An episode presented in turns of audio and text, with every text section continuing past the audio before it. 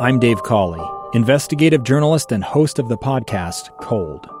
Don't miss Cold's new season 3, where I look into the unsolved disappearance of Sheree Warren, a woman last seen leaving her job at a Salt Lake City office in 1985.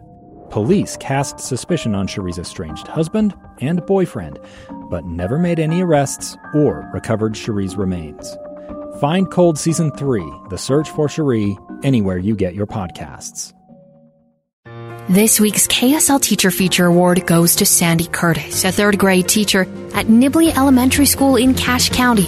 A parent nominated Mrs. Curtis, explaining that even struggling with the sudden death of her son and her husband's cancer, Curtis takes the time to make every day special for her students. Doing everything we can to make the child feel that when they leave third grade, they're pretty special and that they can soar into the next level of education. Mrs. Curtis says the nomination took her completely by surprise. I was just overwhelmed with such amazement.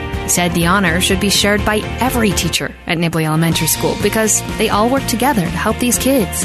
Curtis receives a special recognition award from Zions Bank, an overnight stay at the Anniversary Inn, dinner for two at the Roof Restaurant downtown, two season passes to the New Hale Center Theater in Sandy, and at the end of the year, one lucky teacher will win the lease of a new car provided by Burt Brothers Tire and Service.